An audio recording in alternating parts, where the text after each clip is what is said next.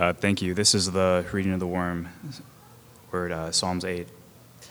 Uh, to the choir master, according to the um, Gittith of Psalms of David, O Lord, our Lord, how majestic is your name in all the earth. You have set your glory above the heavens. Out of the mouth of babies and infants, you have established strength because of your foes, to still the enemy and the avenger. And when I look at your heavens, the works of your fingers, the moon and the stars, which you have set in place, what is a man that you are mindful of him, and the Son of Man that you care for him? Yet you have made him a little lower than the heavenly beings, and crowned him the glory and honor. You have given him dominion over the works of your hands.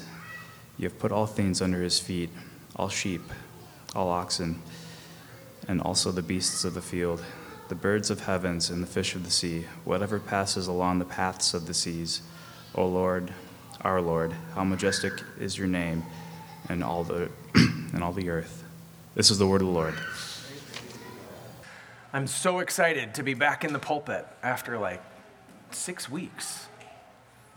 This text has just been refreshing to my soul, and I'm eager to bring it to you today. So, if you haven't yet turned to Psalm chapter 8, and we're going to dive into what it means to be human under the lordship of Christ taking dominion over the earth. Before we begin, let's bow our heads in submission to the King of kings and Lord of lords. Let's pray. God, we thank you that you have gathered us here to show us more of Christ, to display more of your majesty to us, to reveal to us your authority, to teach us from your word, and to humble us under your greatness. And I pray that as we are humbled, you would pick us back up and set us where you want us to display more of your glory in all the earth. God, we pray this morning for those who, who aren't gathering with us. All of our brothers and sisters, some are just resting after having new babies. Some are out celebrating their anniversaries. Some are working. Some are on family vacations. We, we miss them and ask that you would bless them even in, our, in, in their absence, and you would reto- return them to fellowship with us more refreshed and in awe of your majesty.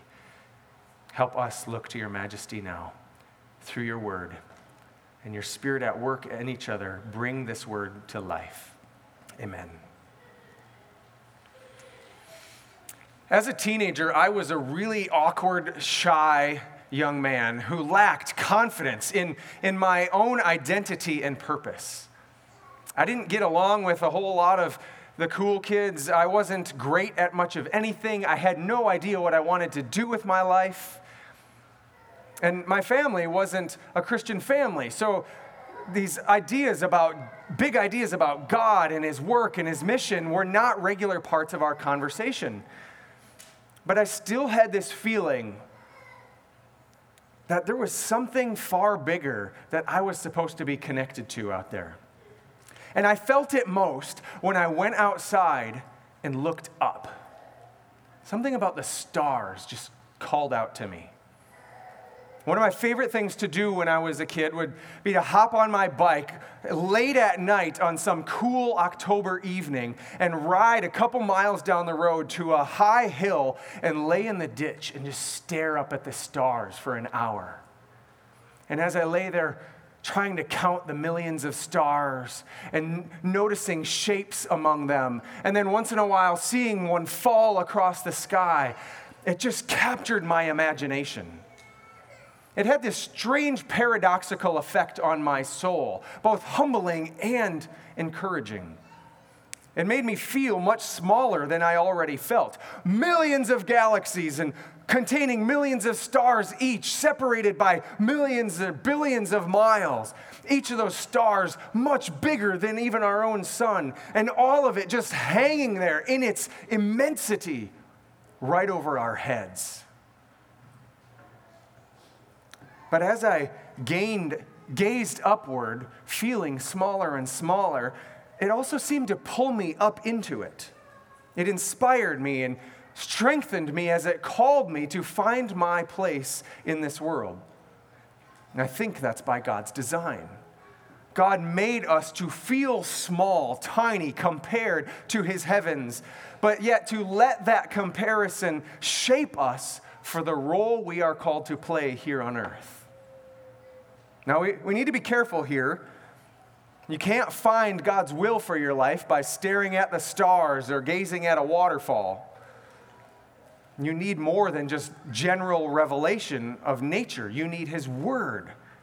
This general revelation experience could lead to despair as you think that's all there is, and I'm too small. Or it can lead to idolatry where you start to worship the creation rather than the Creator.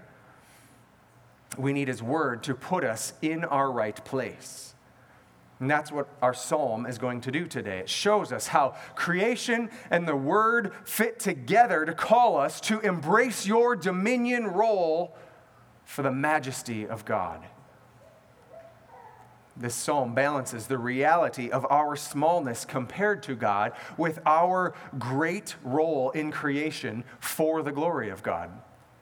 So, just like gazing up into the heavens, Psalm 8 is both humbling and motivating as we gaze into God's word revealing his plan for us.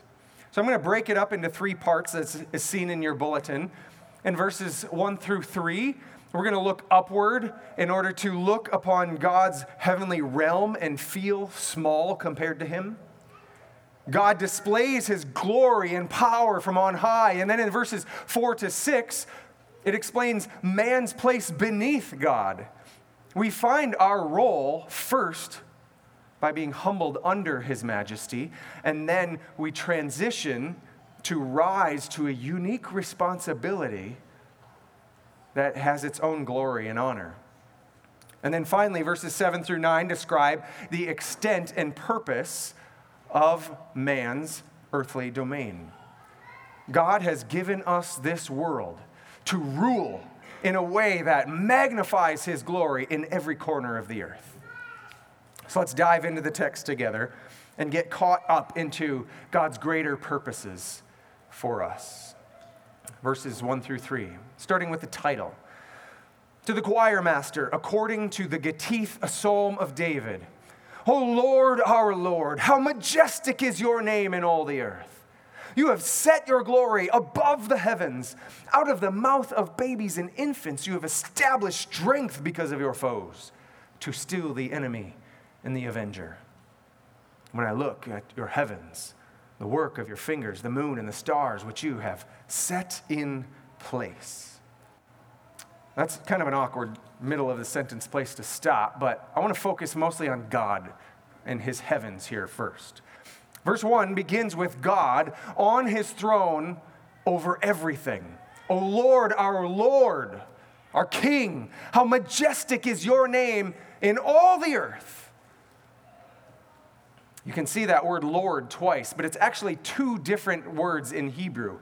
The first one, all caps, represents Yahweh, God's name, that personal name of Israel's covenant God. It's the name God revealed to Moses in the burning bush in Exodus 3, meaning the self existent one. The name that, that Israel's to remember God by, that he rescued us, his works and his promises towards us the name that represents his character, as we read in Psalm 145. He is merciful and gracious, slow to anger, and abounding in steadfast love and faithfulness, forgiving iniquity and transgression and sin.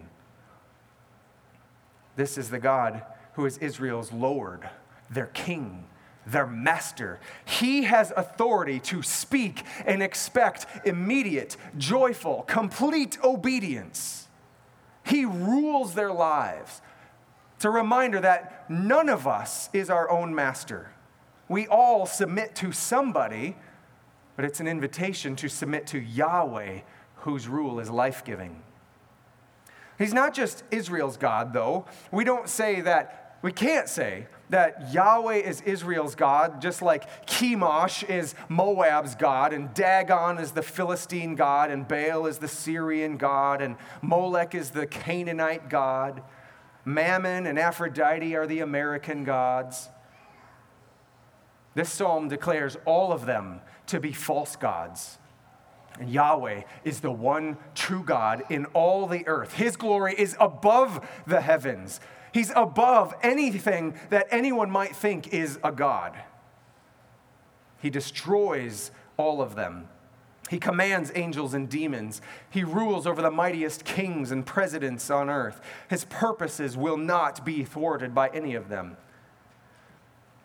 But his might isn't only on display just in the big, powerful displays of cosmic spiritual battles. He wins his victories through weak, helpless beings like little babies, infants. Verse 2 says, Out of the mouths of babies and infants, you have established strength. Established strength specifically can mean he created a bulwark, an impenetrable fortress against his foes through the tiniest of people. He defeats his enemies. No matter what your foe is, whatever ails you, whatever confronts you, threatens you, God can rescue you even from the smallest thing that you would never expect. Now, notice here in verse 2 this switch in number between foes, plural, and the enemy, the avenger, singular. Behind every foe you face is the enemy. That old deceiver from the garden in Genesis 3, constantly at work trying to thwart God's plans. At one point, it did seem he gained the upper hand and put humanity under his feet by tricking Adam and Eve, but God made a special promise in Genesis 3:15. He promised that the offspring of the woman was going to crush the head of the serpent. Or in our language in Psalm 8, God is going to use a baby to defeat the enemy. And so, with that promise, Adam and Eve get up off their faces out of their shame and they make a baby. Adam names his wife Eve, meaning the, the mother of all living. Life is going to come through her. This is why children have always been considered a blessing throughout the Old Testament, throughout Scripture. Because every time a baby is born, it's a declaration that Satan has not won. Life will continue. So, mothers, don't ever let the world convince you that all you do is feed babies and raise children as though it's some kind of demeaning work. It's a powerful cosmic proclamation of God's power against Satan's evil schemes. You don't need positions of authority and influence to be mighty in God's work. The promise here is that God uses babies to accomplish his purposes. His hand is involved in every detail of this world, of every detail of life. Notice in verse 3 how the heavens are the work of God's fingers. You'd think that he would say, hands. The right hand of God is powerful. That's what creates things. But he says, fingers, because his majesty is on display through his beautiful precision as well. You may feel like your life is nothing, but God knitted you together in your mother's womb with his fingers. He conducts the harmonious song of the heavens to his praise by his fingers. He weaves creation together like a beautiful tapestry with his fingers. He carves your life like a master sculptor, taking a, a block of exquisite marble using his fingers. All these things, verse 3 tells us, God set in place. He determined beautiful order and purpose to it all. Sometimes it can be hard to see. Satan's always trying to deceive us and trick us. But this is the truth we face when we gaze into the heavens and we dive into God's word. God established a right order to the world. He has decreed from his throne above the heavens how things ought to be. And we don't have the option to argue with him. Our responsibility is to submit under it. This is what happens in verses 4 to 6, showing us man's place beneath. Pick up back in verse 4. What is man that you are mindful of him, and the Son of Man that you care for him? Yet you have made him a little lower than the heavenly beings and crowned him with glory and honor. You've given him dominion over the work, works of your hands. You have put all things under his feet. So David is moving in his song now after reflecting on God to thinking of his own, his own nature in comparison to God in his heavens. This incredible, caring, mighty, and majestic God. This first word in verse 4 for man is emphasizing the weakness and frailty of people. Why would he show any interest in us? We're pathetic. The word mindful is remember it's the same word that is used in Genesis 6 when God says that He's going to destroy the whole earth in a judgment of a flood because of our wickedness. But He remembered Noah and saved him. Why? What's so great about Noah? Nothing. That's where David is sitting. Why is he doing this for us? And he wonders why God would give any special provision or protection to the Son of Man. Often, throughout the Old Testament, that phrase, Son of Man, simply means someone who's descended from Adam, whose name literally means dust. So, why would God care about descendants of dirt? We are sinful people of the dirt, yet God keeps providing life and beauty and hope. Why? Because He's got a purpose in all of it. We will see in verse 5. All of this is a reminder that just because Adam fell, just because we have sinned in our lives, doesn't mean our purpose, our value is completely wiped out. To be sure, sin does corrupt us, it taints us, and we deserve judgment. But there's still a remnant of our original design left in us that still proclaims God's majesty in all the earth. That is why God pays attention to us, because He wants to redeem that image, that original design. Well, what is that design? Verse 5 tells us God has made humanity a little lower than the heavenly beings, a little lower than God, a little lower than angels. Not sure what that means specifically, but it means that we are crowned with glory and honor in the earth. Think back to Genesis 1. God made this beautiful creation, intricate, massive. And He made humanity as the crowning glory of it all. We're a special creation made in God's image, made to reflect His majesty to one another in our relationships with one another, in our life giving communication with one another, in our thoughtful reasoning in this world.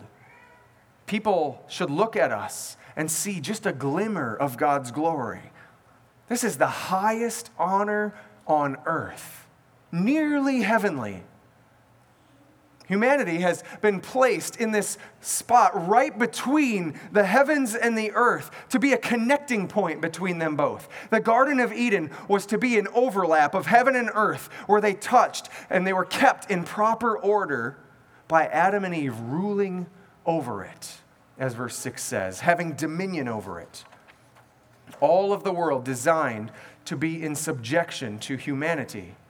We rule over the earth around us as a reflection of God's rule over all things. But keeping in mind the first part of the psalm, you can't rule over the earth you can't rise to this important role until you first humble yourself under God's rule Himself. You can't order this creation under yourself until you order yourself under the Creator. Then your role is to get to work, take dominion, take a piece of land and make it fruitful, take a wife and make a family Take a community and make it flourish. Invest in it. Authority is not bad. It's not domineering authoritarianism. Authority is doing what God commanded Adam in the garden work it, keep it, bring life into it, and protect that life so it lasts beyond you. Verses 7 through 9 will then explain man's earthly domain the extent of our authority under God. He says, Our authority extends to all sheep and oxen, and also the beasts of the field, the birds of the heavens, the fish of the sea, whatever passes along the paths of the seas. O Lord, our Lord, how majestic is your name in all the earth. So, David is not here giving an exhaustive, detailed list of the only things we have authority over. He's a poet, he's writing a song. Verses 7 and 8 are a poetic way of describing all the things, all the earth, by again recalling Genesis 1. In the beginning, God made the heavens and the earth.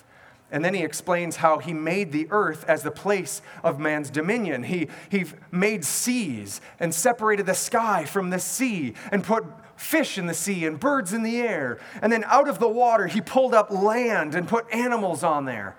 And then he steps back from that, all three of those spheres and he makes a man and says, Rule these things, bring life out of these things. This is the order humankind is to maintain. But whenever the Bible lists these things in any other order, oftentimes upside down order, it highlights how everything has gotten out of whack because of the first part of the psalm got off idolatry. We have a tendency to worship all the wrong gods, and when we do, then we manipulate creation only for our own benefit. Idolatry reverses the created order.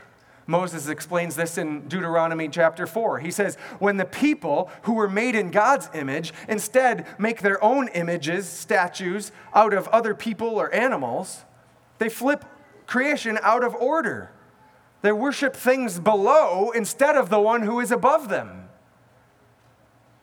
And then they try to manipulate God instead of manipulating the creation. Paul also starts his theological treatise to the Romans, saying the same thing. In our sinful nature, we exchange the glory of the Creator for the worship of creation. And that results in disordered sexual passions, which then results in the destruction of society.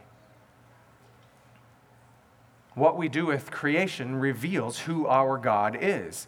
Christians ought to care for the environment not because it is God, or not because humanity is some kind of cancer to nature. That's what the secular climate alarmists believe in their creation cult. Their God is themselves. And they, uh, they use their power through the government to destroy the thing that they've been told to have authority over. Or their God is nature itself. They reverse the order of creation and it destroys life as God designed. They, they mutilate children, they abort babies. They sacrifice the well being of families and economies for the sake of the planet. But man was made to rule the planet. The planet was made to serve the flourishing of mankind. The planet will flourish when, including humanity, when man rules subordinate to God. We were all made to take this stuff of earth all around us and fashion it for future generations to prosper. So we ought not have farming practices or construction methods or economic policies that pillage the world around us for our own benefit and leave a wasteland for our future generations.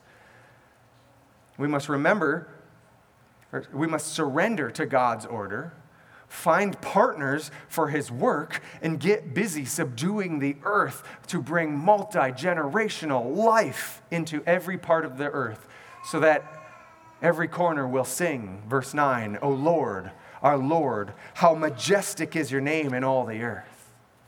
How incredible is it that our God gave us that responsibility? That should lead you to sing those verses over and over again. The problem is that we can't do it.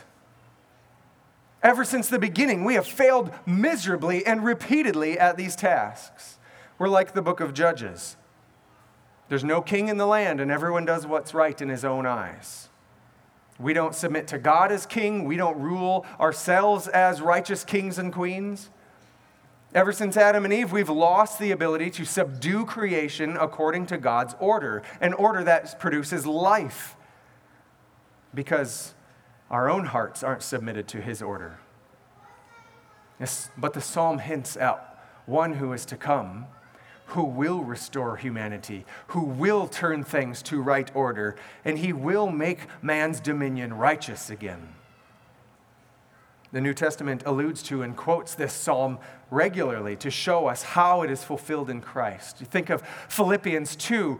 Jesus, though he was in the form of God's own majesty, humbled himself and took on the form of a son of man.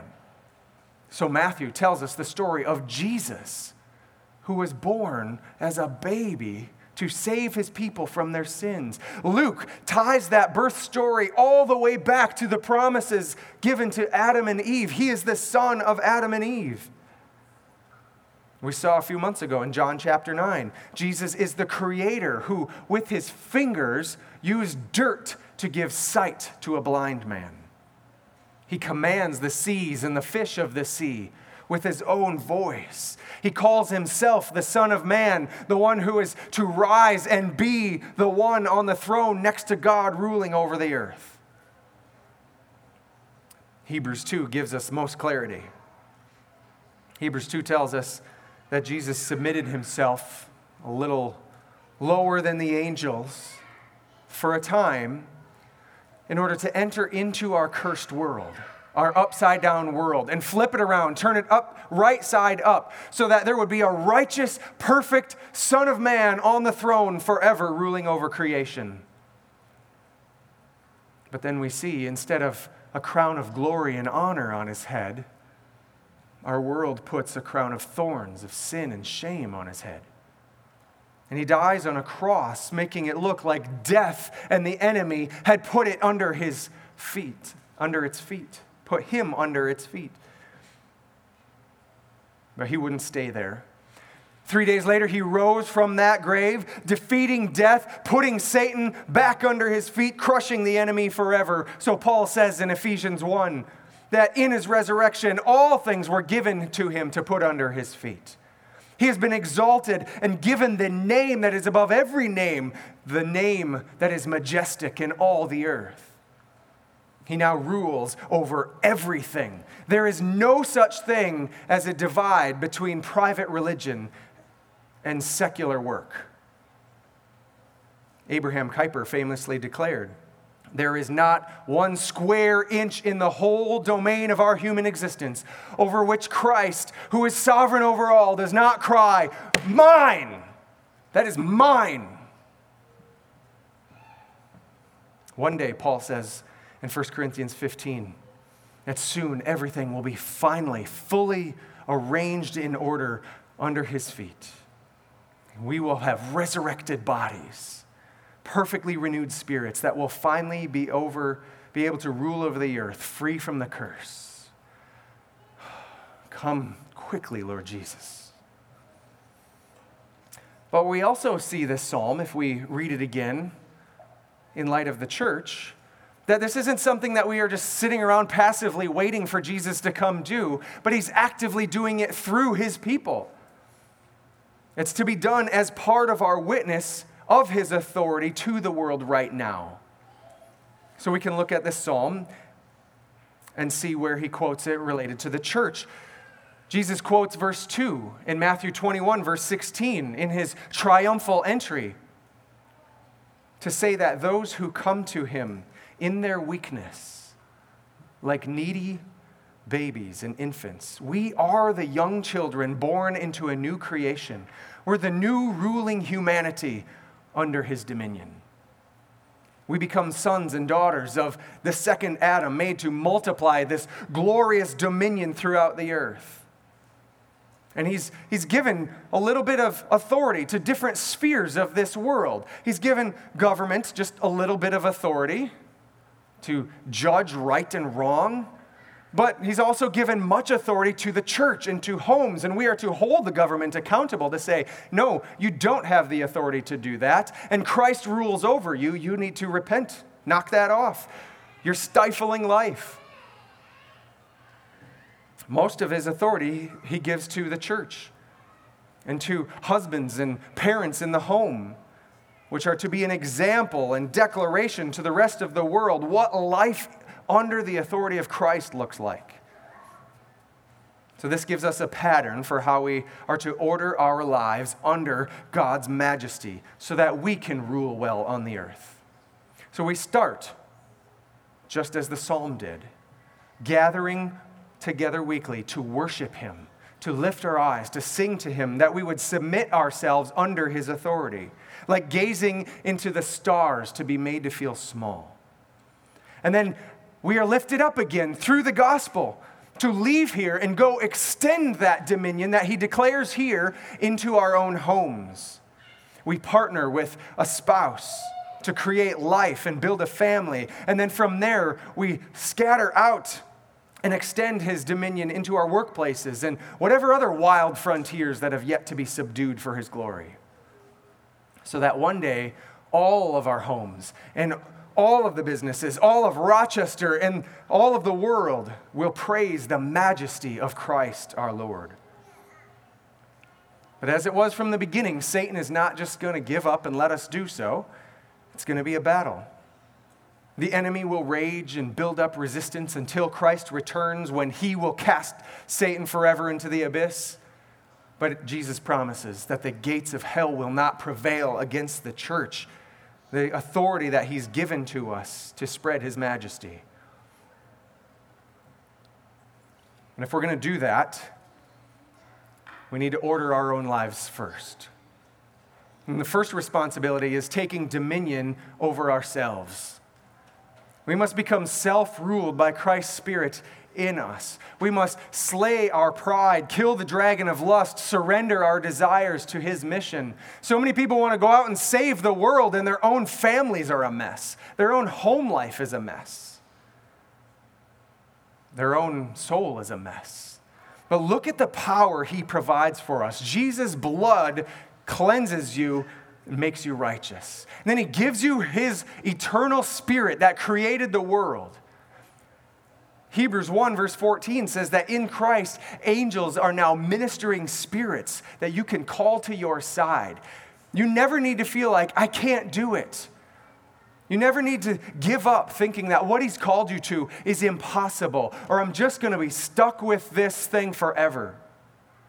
You can call angels to your side to help you find victory, to overcome sin and fear and temptation. And then you can get to work. From there, building up other areas to turn into gardens of life for His glory. One example that I was inspired by this week is the story of the Texas Rangers pitcher, Jacob DeGrom. You might not all be uh, baseball fans, but this story is incredible. He went to a little Christian high school in Florida, and then he went to a little Christian college in Florida, fairly unknown, but he disciplined himself to become an excellent baseball player. And he was drafted into the major leagues, and twice he won the Cy Young Award. That is the best pitcher in the league. Two years. Now, that's pretty impressive self rule, but that's not quite what we're aiming at. But look what it provided the opportunity to do. There's more to the story. Last year, because of his great skill, the Texas Rangers valued him highly and uh, signed him to a contract for $185 million. And now he pitches for this team that people recently have realized is the only team who has yet to have a Pride Night in this June so called Pride Month. And they're calling out the Texas Rangers, why aren't you having a Pride Month? Why aren't you having a pride night? Well, it turns out that Jacob wrote into his contract that as long as he is on the payroll, the Texas Rangers will not celebrate gay pride. That is an example of self rule impacting dominion, bringing other areas of this world under the dominion of Christ. Which garden is he calling you to go into and put under his authority. One place that we are given a crown to rule in is right here in a church family. All of our dominion starts right here. It's received from Jesus, and then we're called to build this place up and defend it. Leaders are promised in 1 Peter, 1 Peter 5 a crown for leading the flock to flourishing. Revelation 3, verse 11, warns churches not to let false teaching steal your crown. We need to help each other, keep our eyes on the majesty of Christ, hold each other accountable, use, find your role in the church to use your skills and your own knowledge to help build up this garden of life as a bold declaration of Christ's dominion here in Rochester. Paul says to Timothy in 1 Timothy 3, he's saying, Who can be a leader in the church? Because you want to get the church in right order so that it can be a pillar and buttress of the truth. Just like verse 2 has said. We need to be those babies and infants who out of our mouths proclaim Christ's impenetrable defense against Satan's schemes in this city. And then humbled and strengthened by God's majesty displayed each week, every Sunday now every family can go out from here and properly tend your own gardens. Paul explains to the Corinthians and the Ephesians and the Colossians that there's an order that he wants established for his majesty to be on display in your home.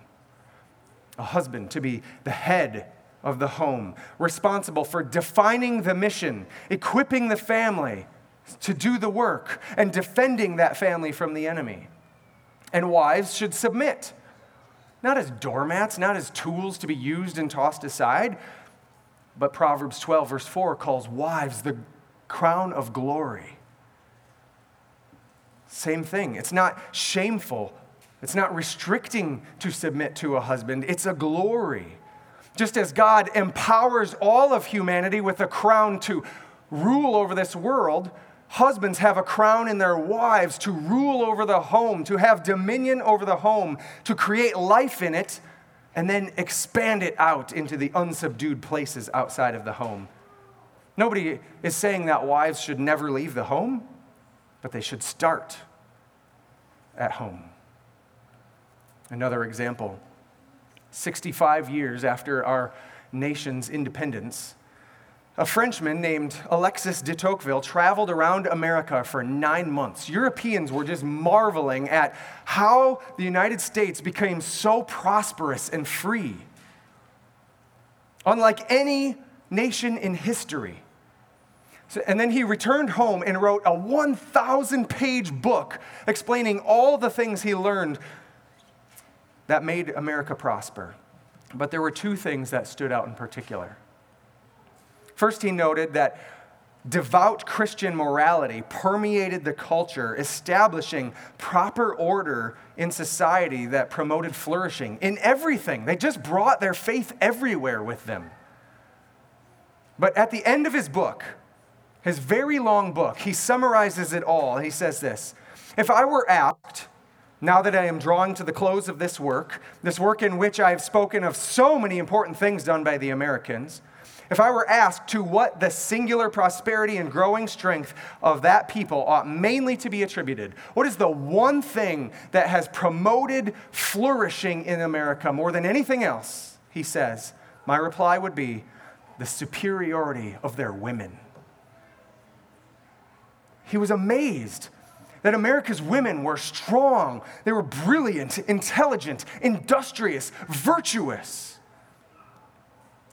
and they focused those gifts getting behind their men, gladly taking on the role of Eve as the helper.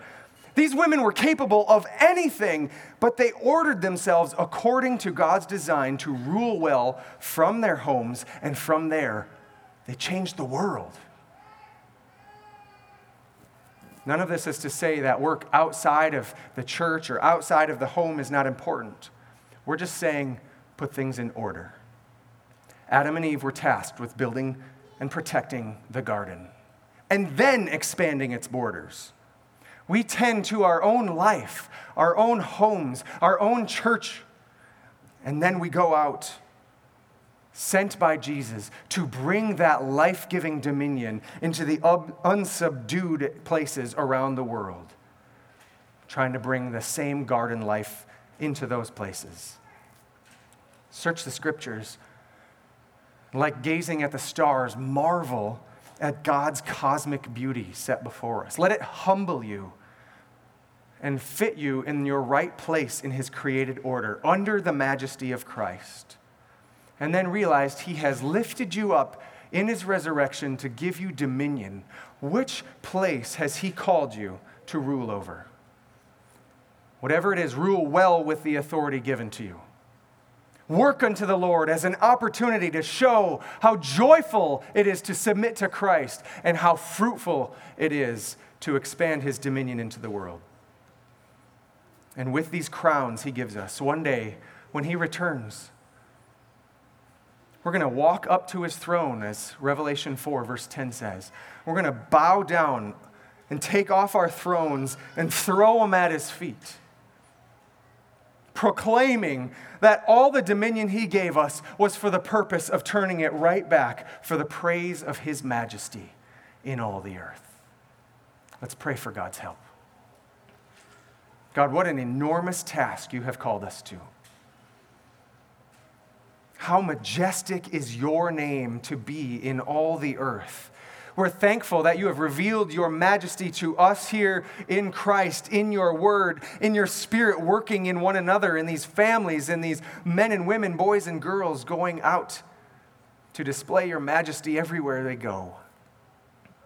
Pray, God, that you would sanctify us more and more, humble us more, empower us more by your spirit Send legions of mighty angels to come by our side and win the battles of sin and temptation. That Christ would be on display in this city, in this county, in our state, in this nation, and all around the world.